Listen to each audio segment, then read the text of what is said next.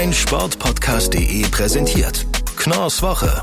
Die Podcast-Highlights für Sportfans. Jedes Wochenende frisch bei Sportradio Deutschland. Ein wunderschönes Wochenende. Ich freue mich, dass ihr eingeschaltet habt. Ich bin Moritz Knorr und ihr hört Knorrs Woche auf Sportradio Deutschland, der Show, in der ich euch die Highlights aus der Welt der Sportpodcasts vorstellen werde und wir gemeinsam alles im Blick behalten. Für eure Kalender habe ich jetzt schon mal einen kleinen Vermerk. Knorrs Woche gibt es jeden Samstag und Sonntag ab 18 Uhr hier auf Sportradio Deutschland und danach zum Nachhören auf meinsportpodcast.de und im Podcatcher eurer Wahl. Der Ablauf, der wird in jeder Woche gleich sein. Im ersten Teil, da schauen wir zurück auf alles, was in der letzten Podcast-Woche los war. Und im zweiten Teil, da richten wir den Blick dann nach vorne und sprechen mit Experten über all das, was in der nächsten Woche so ansteht und was auf dem Programm steht. Und dann würde ich sagen, schnacken wir doch gar nicht mehr lange um den heißen Brei herum. Unser Rückblick, das war die Woche. Es ist eines der traditionsreichsten Sportereignisse der Welt überhaupt, der Formel 1 Grand Prix im Fürstentum von Monaco und am letzten Wochenende war es dann nach einem Jahr Corona-bedingter Pause endlich wieder soweit und es wurde laut im Hafen von Monte Carlo. Ich habe Kevin Scheuren vom Starting Grid Podcast zu Gast. Hallo Kevin. Hallo. Kevin, es war eigentlich ein typisches Rennen für Monaco. Auf der Strecke relativ wenig Action, wirklich spektakulär wurde es eigentlich nur beim Überholmanöver von Sebastian Vettel gegen Pierre Gasly, was dann ja bedauerlicherweise auch noch von der Regie weggeschaltet worden ist. Das ist nicht das erste Mal, dass das Rennen in Monaco eigentlich so ein bisschen ja durch das Qualifying schon vorbestimmt ist. Da stellt sich jetzt natürlich die Frage, ob man bei solchen Grand Prix das Format vielleicht mal so ein bisschen überdenken sollte. Lewis Hamilton, der Weltmeister, hat das ja auch schon öfter angeregt welchen sportlichen Wert hat der Monaco Grand Prix, also nur das Rennen in dieser Form heute überhaupt noch? Einen ziemlich großen nach wie vor. Ich finde diese Diskussion immer so ein bisschen müßig mittlerweile, den, den Stellenwert von Monaco so weit runterzudrehen, dass man das Gefühl hat, man müsste was verändern. Also Monaco ist Monaco. Jeder weiß, was ihm oder ihr in Monaco blüht. Das sind meistens tolle Bilder. Das sind wenige Überholmanöver. Und das ist die Gewissheit, dass diese Straßen so eng sind, dass es eh schwer ist, da zwei Autos nebeneinander zu bekommen.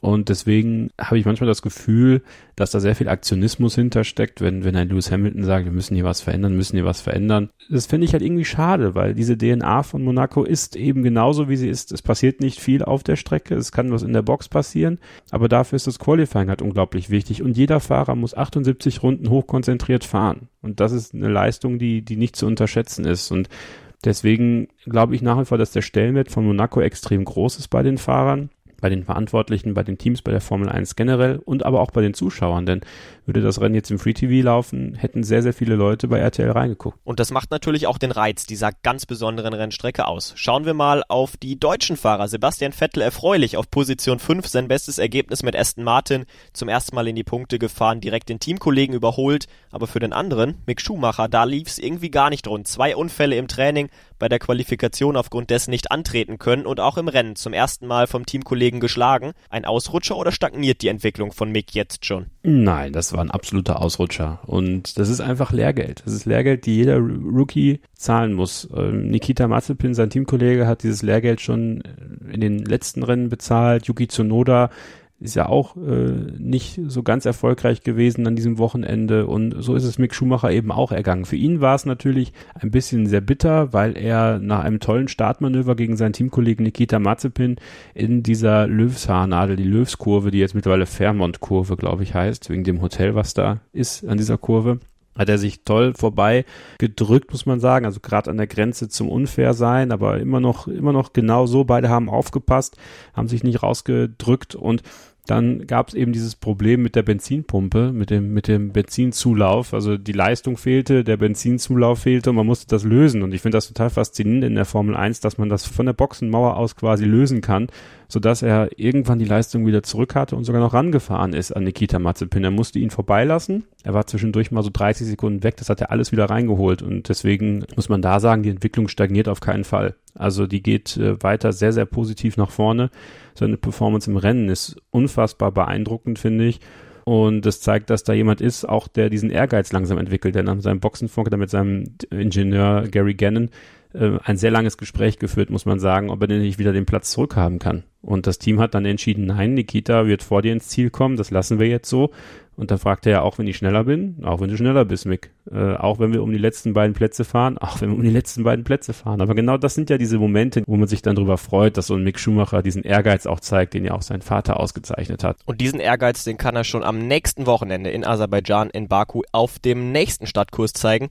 Kevin, was sind deine drei Erkenntnisse, die du mitgenommen hast oder mitnehmen wirst für das nächste Rennen? Ähm, dass es sehr, sehr spannend wird, ob Red Bull die Performance aus Monte Carlo mitnehmen kann nach Baku. Da werden die Karten wieder ein bisschen neu gemischt. Das ist ja so ein Mischmasch. Dieser Kurs in Baku ist einerseits ein Stadtkurs, andererseits hat sie halt diese ultralange Gerade. Thema Flexi-Wings. Ja, also das sind alles so, so kleine Facetten, die wir natürlich bei Starting Grid auch besprechen, die dann so ein bisschen ins Detail gehen. Da gibt es aktuell Streit zwischen Mercedes und, und Red Bull. Also eine Erkenntnis ist einfach zu sehen, ähm, was nehmen die Teams aus Monte Carlo mit. Äh, Mercedes hat auch kein gutes Wochenende gehabt. Die werden Wut im Bauch haben. Die wollen in Baku wieder nach vorne kommen. Die haben jetzt zum ersten Mal seit Silverstone 2018 die WM-Führung verloren. Das ist eine ultra lange Zeit gewesen. Und da bin ich sehr gespannt, wie die zurückkommen. Dann dahinter, äh, Ferrari, hervorragendes Wochenende. Aber haben sie schon diese Performance auf einer Strecke wie Baku, wo eben dieser Highspeed so wichtig ist auf dieser langen Geraden? Haben sie das wirklich? Oder sind da Teams wie McLaren, Alpha Tauri vielleicht immer noch vor denen? Das ist was, worauf wir achten müssen. Und ich finde tatsächlich aus deutscher Sicht, kann Sebastian Vettel diesen positiven Trend der letzten zwei Rennen, muss man sagen, mitnehmen nach Aserbaidschan. Ist jetzt nicht unbedingt eine Strecke, die ihm gut liegt, muss man sagen. Wir erinnern uns an dieses kleine Tete-a-Tete oder den Reifen an Reifen, den er mit Lewis Hamilton vor ein paar Jahren mal hatte, also noch für Ferrari gefahren ist. Trotzdem ist für ihn jetzt das Ziel, Lance Stroll muss geschlagen werden und auch in Aserbaidschan. Und ich bin sehr gespannt darauf, ob er das schaffen wird. Ich bin positiv gestimmt, muss ich sagen, und ich freue mich schon drauf. Ich finde, äh, Baku ist eine tolle Strecke macht Spaß, da Formel 1 zu gucken und ich freue mich jetzt schon drauf. Und wenn ihr jetzt sagt, Flexi Wings, wow, was ist das denn? Da möchte ich mehr darüber wissen, dann könnt ihr das und alles weitere beim Starting Grid Podcast auf meinsportpodcast.de. Ich sage danke, Kevin, und bis zum nächsten Mal. Schauen wir mal über den großen Teich rüber nach Amerika. Der Mai neigt sich dem Ende zu und das heißt traditionell, dass es noch einmal deutlich intensiver wird in der besten Basketballliga der Welt. Die NBA ist in die Playoffs gestartet und das direkt mit einer doch relativ großen Überraschung, zumindest was die Teilnehmer angeht. Die Washington Wizards haben es tatsächlich unter die besten acht Teams im Osten geschafft. Anfang April lag die Wahrscheinlichkeit dafür noch bei unter 0,6 Prozent. NBA-Experte Patrick Grebin ist bei mir. Hallo Patrick, was geht jetzt noch für die Wizards? Hallo, ich grüße dich. Also für die Wizards sehe ich ehrlicherweise ein bisschen schwarz, denn sie haben nun mal mit den Philadelphia 76ers ein äh, wirklich extrem starkes Team. Logischerweise sind als Achter durchs Play-in-Tournament noch in die Playoffs gekommen und müssen jetzt eben dann äh, gegen den ersten in der ersten Runde der Playoffs gegen die Philadelphia 76ers. Und ähm, es ist doch relativ deutlich, äh, wenn wir uns die Serie zwischen den beiden Teams mal anschauen. Im ersten Spiel 125 zu 118 noch nicht so ganz deutlich, aber jetzt dann dann im zweiten Spiel 120 zu 95 mussten die Wizards dann doch ordentlich federn lassen. Für den Titelverteidiger, die LA Lakers, war es eine eher durchwachsene Saison. Nur Platz 7 im Westen, entsprechend schwer das Playoff-Programm. Zählen sie trotzdem wieder zu den Titelfavoriten? Gibt es wieder diesen LeBron James-Faktor in den Playoffs oder haben andere die Pole Position inne in dieser Saison? Als nominelle Top-Favoriten, sage ich mal, hast du natürlich vor allem zwei Teams. Äh, du hast sie schon angesprochen, die LA Lakers. Sie sind der amtierende Champion. Dadurch hast du natürlich automatisch schon mal ein bisschen einen Stein im Brett, dass jetzt vor den Playoffs nicht ganz so gut performt haben, lag sicherlich auch und vor allem an den Verletzungen von LeBron James und Anthony Davis, die aber ja jetzt auch wieder mit dabei sind. Sie spielen also in Vollbesetzung jetzt in den Playoffs, haben sich durch das äh, Play-in-Tournament gekämpft, müssen jetzt gegen starke Phoenix Suns ran, sind aber in dieser Serie trotz der Tatsache, dass sie eben als Siebter gegen den Zweitplatzierten im Westen spielen, dennoch der Favorit. Ansonsten natürlich muss man sie auch hier an dieser Stelle der Top Top-Favoriten nennen. Die Brooklyn Nets mit ihrer Starbesetzung Kevin Durant, James Harden und Kyrie Irving, die ja passend zu den Playoffs sogar mal alle fit sind und spielen. Das war ja in der Regular Season auch nicht immer der Fall, beziehungsweise eher sehr selten der Fall, dass alle drei fit waren. Jetzt sind sie es und äh, zeigen natürlich auch auf dem Court ihr ganzes Können in diesem Star-Dreier-Gespann. Es werden spannende Tage und Wochen in der NBA, so viel ist sicher. Ich danke dir, Patrick, für deine Expertise und ihr bekommt euer tägliches NBA-Update bei Triple Double, dem Basketball-Podcast auf meinsportpodcast.de und es wird noch besser, denn ihr bekommt da nicht nur Podcasts über Basketball, sondern habt die Auswahl aus über 200 Serien aus der Welt des Sports auf die Ohren rund um die Uhr nur auf meinsportpodcast.de. Schatz, ich bin neu verliebt. Was? Drüben. Das ist er. Aber das ist ein Auto. Ja, eben. Mit ihm habe ich alles richtig gemacht. Wunschauto einfach kaufen, verkaufen oder leasen. Bei Autoscout24. Alles richtig gemacht.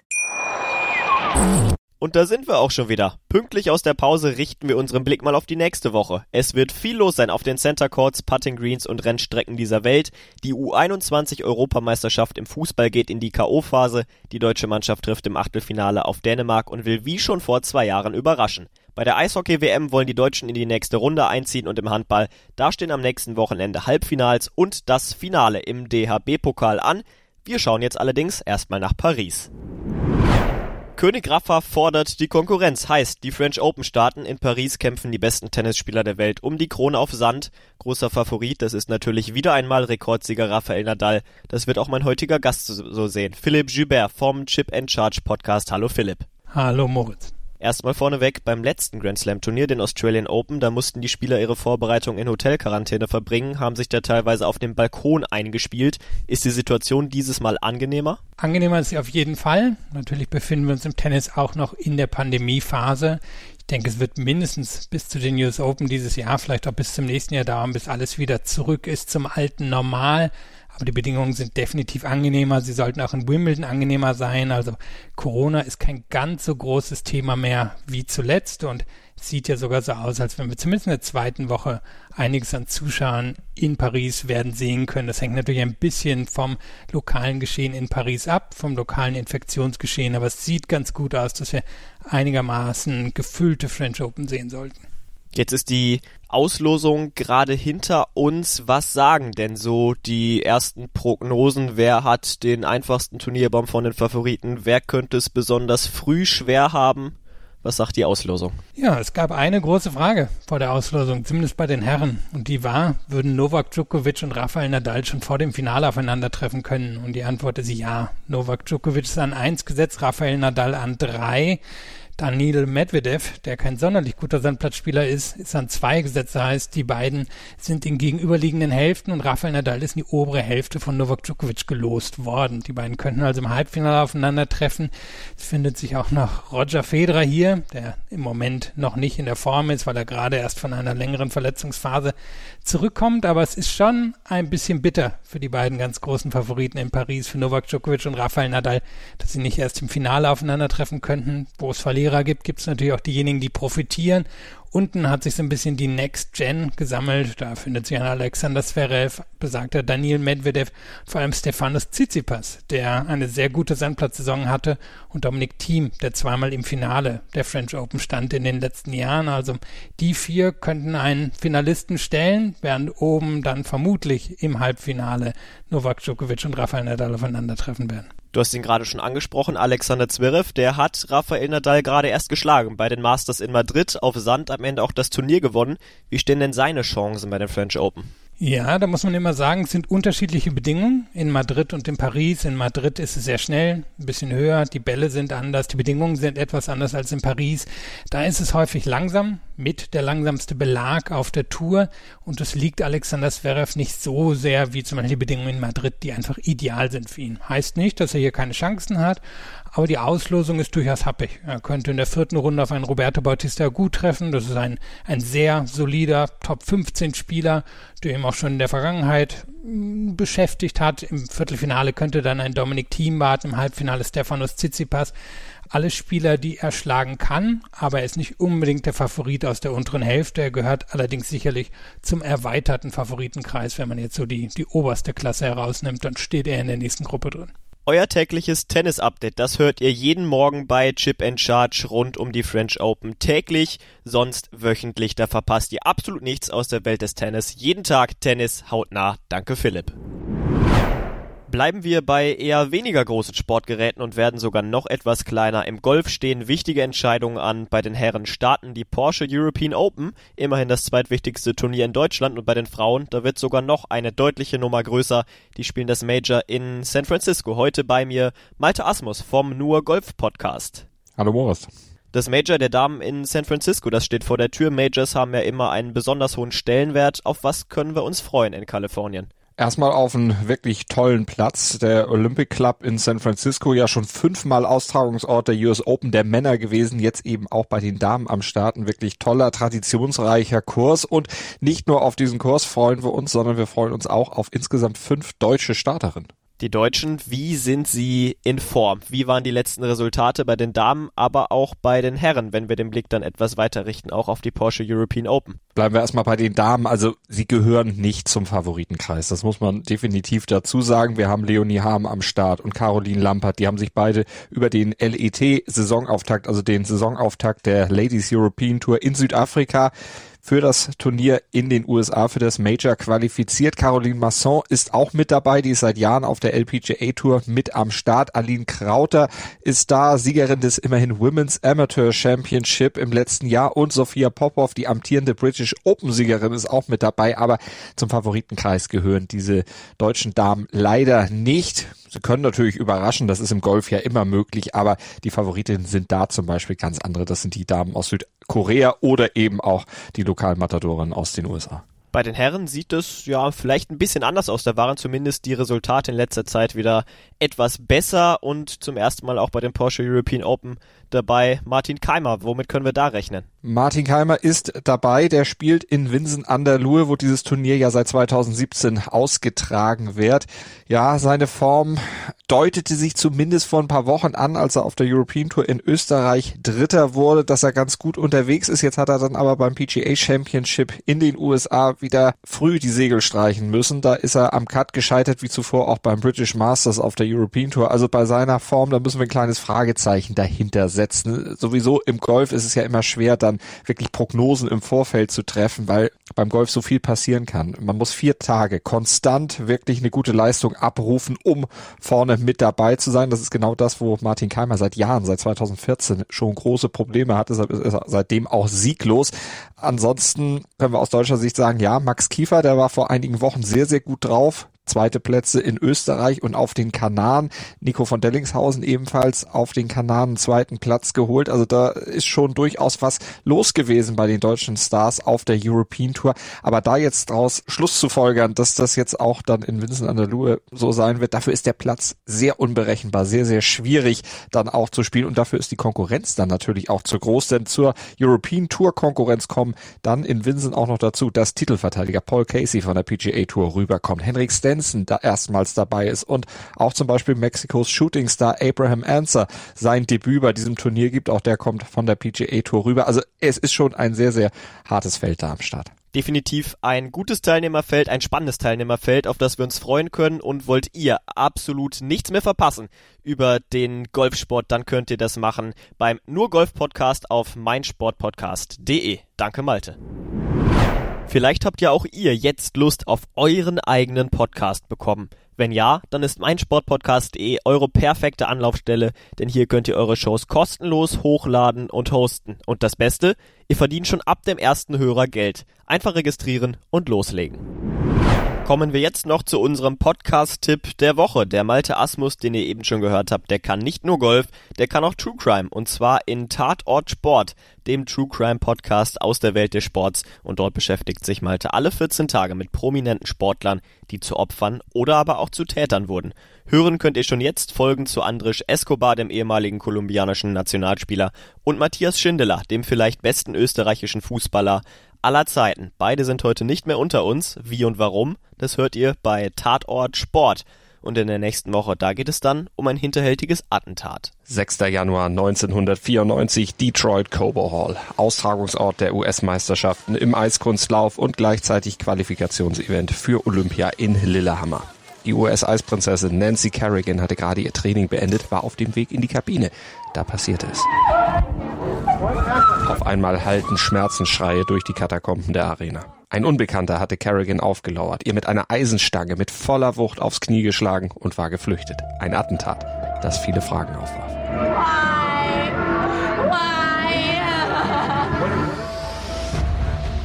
Zumindest ein Aspekt der Frage, warum, war schnell geklärt. Der Ex-Ehemann von Tonya Harding, Carrigans größter Rivalin, hatte den Schläger angeheuert, um Carrigan auszunocken. Aus niederen Beweggründen, denn es ging um Geld. Weil gerade in der Zeit unglaublich viel zu verdienen war in den USA über Sponsoring, über die Tourneen und so weiter. Und denen war klar, wenn sie da vorne mitmischt, dann ist ihr Leben vergoldet. Und das wäre für Harding ohne Carrigan leichter, so das Gedankenspiel von Hardings Ex. Das auch aufzugehen schien, doch die Attacke, die war so amateurhaft ausgeführt, dass auch die Frage nach den Tätern acht Tage später bereits beantwortet war. Obwohl der Verdacht schon kurz nach der Tat im Raum stand. Da ist sofort der Name Tonya Harding gefallen. Oh my God. Was that Tonya Harding maybe? Aber wie viel wusste Harding selber von den Plänen ihres Ex-Manns und seiner Helfershelfer? War sie etwa selbst skrupellose Mitwisserin? Oder war auch sie letztlich nur ein Opfer? Opfer seiner niederen Machenschaften oder vielleicht auch ein Opfer ihrer eigenen schwierigen Jugend? Dieser Fall ist Sport, Krimi und Soap Opera gleichermaßen. Und deshalb löste er auch einen in dem Ausmaß bis dahin einmaligen Medienhype aus und stellte Eiskunstlaufen und die gesamten Olympischen Spiele 1994 komplett auf den Kopf. Und das Leben aller Beteiligter sowieso. Bis heute. Zu hören gibt es das Ganze dann ab dem 1. Juli auf meinsportpodcast.de und in allen gängigen Podcatchern. Und das war's jetzt auch schon wieder mit der ersten Folge von Knorrs Woche. Ich danke euch, dass ihr eingeschaltet habt. Ich freue mich, wenn ihr auch in der nächsten Woche wieder dabei seid und sage ciao und bis zum nächsten Mal. Schatz, ich bin neu verliebt. Was?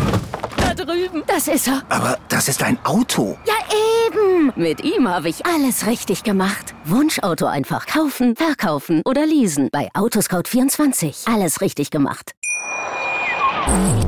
Mein Sportpodcast.de präsentiert Knorrs Woche. Die Podcast-Highlights für Sportfans. Jedes Wochenende frisch bei Sportradio Deutschland. Schatz, ich bin neu verliebt. Was? Da drüben. Das ist er. Aber das ist ein Auto. Ja, eben. Mit ihm habe ich alles richtig gemacht. Wunschauto einfach kaufen, verkaufen oder leasen. Bei Autoscout24. Alles richtig gemacht.